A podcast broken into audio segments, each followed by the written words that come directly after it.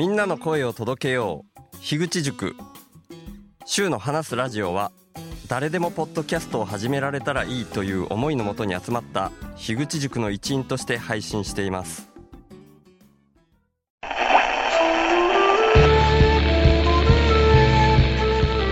週の話すラジオショートバージョン。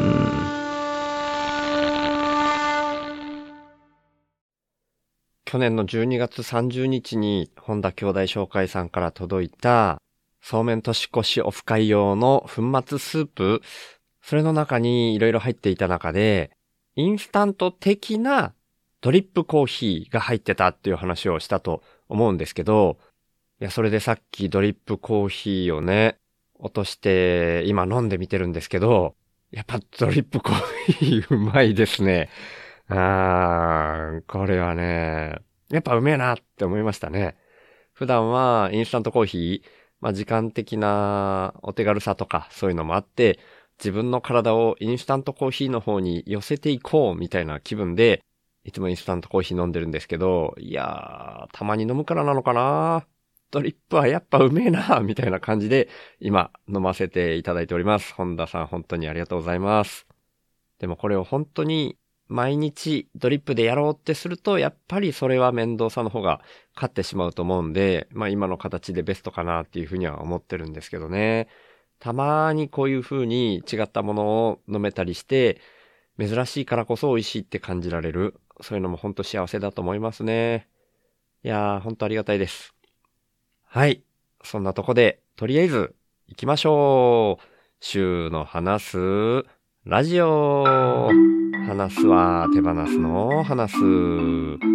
最後の方の圧縮した思いの時に僕はいつも幸せっていうものは相対的なものでしかないっていう風に言ってますけども、普段やってることに慣れてくると、ちょっと違ったことをした時にその違いで幸せを感じるみたいな、こういうところにも一つ一つ目を向けて大事にしていきたいなと思いますね。はい。本当にね、そういうのは大事だと思ってるんで、一般的に言われてるランクが低いものとかに体を合わせていくみたいなのも一つの手法だし、そんな中での本当に機微というか、ずっとマックスで幸せみたいなのが続くわけでもないし、ずっと嫌だっていうとこが続くわけでもないんで、そんな波を本当に楽しんでいくっていうのが一番いいかなとは思ってるんですけど、で、冒頭では今の収録時間とかをちょっと言ってなかったんですけど、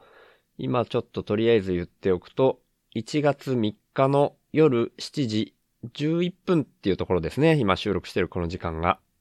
この時間にとっていることとか、今の状況とかを話していこうかな、みたいに思ってるんですけど、とりあえず、年始の一発目は1月1日に収録したものを配信させていただいてたんですけど、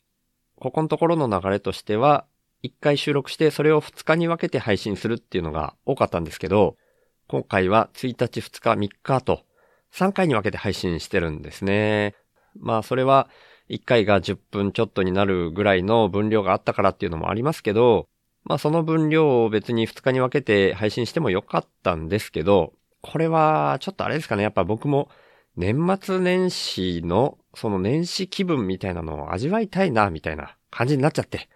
それを3日に分けて配信すれば1日あたりの僕のポッドキャストに当てる作業時間が短くて済むんで、で、そういう甘えというか、ちょっと緩みたいな、みたいな気分があって、そんなペースで配信したっていうところがありまして、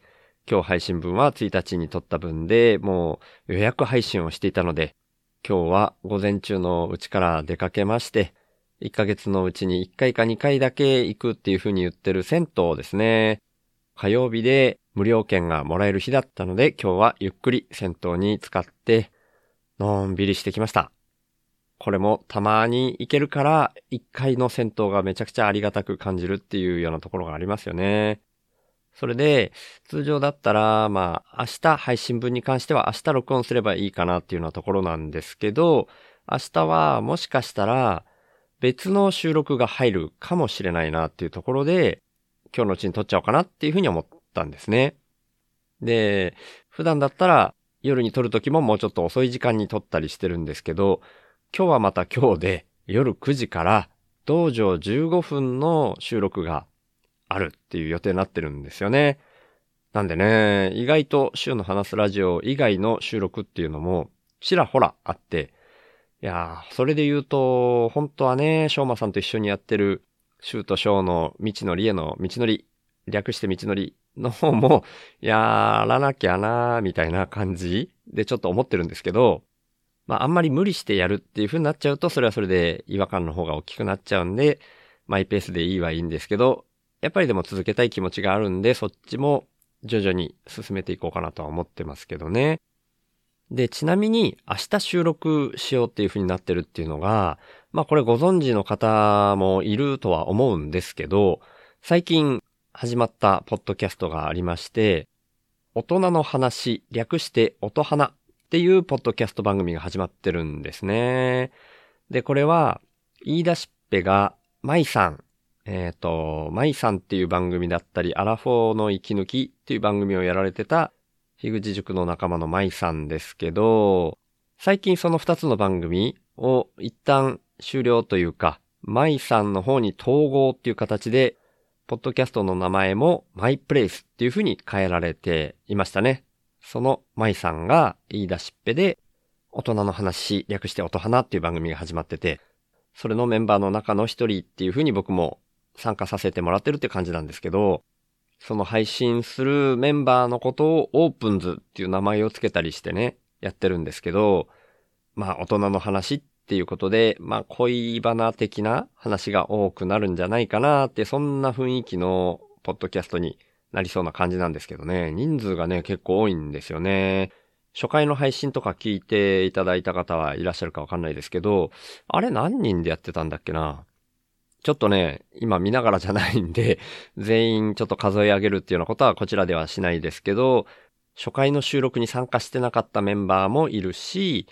今後ももしかしたらメンバーも増えるかもしれないみたいな、ちょっと大人数が参加してるっていう今までにないタイプのポッドキャスト番組だと思うんですけど、もし興味がある方は聞いてみてください。で、それの収録がね、明日入るかもしれないっていうんで、じゃあもう今日のうちに4日5日とかの配信分の週報はもう撮ってしまおうかなっていうところで、このタイミングで録音ボタンをポチッと押して話し始めてるっていう感じですね。なんで、前半部分はこういう今の状況というか、経緯の説明だけで終わってしまうかもしれないですね。どんなもんかな。まあ、その辺は全部取ってしまってから、後でどこで分割するかっていうのは考えていくんですけど、で、またね、録音ボタンを押した時点では、話す内容がそんなにかっちりくっきり決まってないんですよね。僕はいつもそうなんですけど。で、ただ今回はふわーっと考えてるのが、やっぱり僕のビビリっていう気質のことに行き着く話になるかなって思ってるんですけど、やっぱね、なんかこの年末年始にしても、年末年始だからこそそう感じてるのかもしれないですけど、このビビリっっていう気質には基本的に居場所っていうのがなくなりがちだなっていうふうなことを今感じてるんですね。まあ、いつも若干なりとも感じてはいるんですけど、で、しかもそのビビりじゃなくても、そういうふうに、いや、実際はそういうふうに感じてるよっていう人が意外と多いのかもしれないんですけど、とか、あとは、本当はそうなんだけど、自分では気づかずに、いつの間にか自分の心が追いやられてる、みたいな人も多いんじゃないかな、とも思うんですけどね。僕の場合は、なんかこのビビりっていうのに、幸いなことに気づくような形にこの1、2年でなってきて、それで、だからこそ自分が救われてるみたいなところがあるんで、このポッドキャスト、週の話すラジオっていうポッドキャストで僕自身が一番救われてるっていう感覚も持ってるんですよね。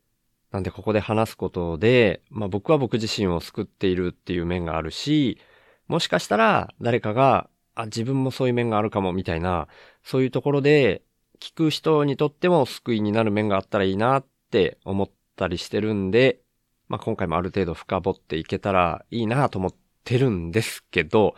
これがまたね、具体事例とかなかなか出しづらいから、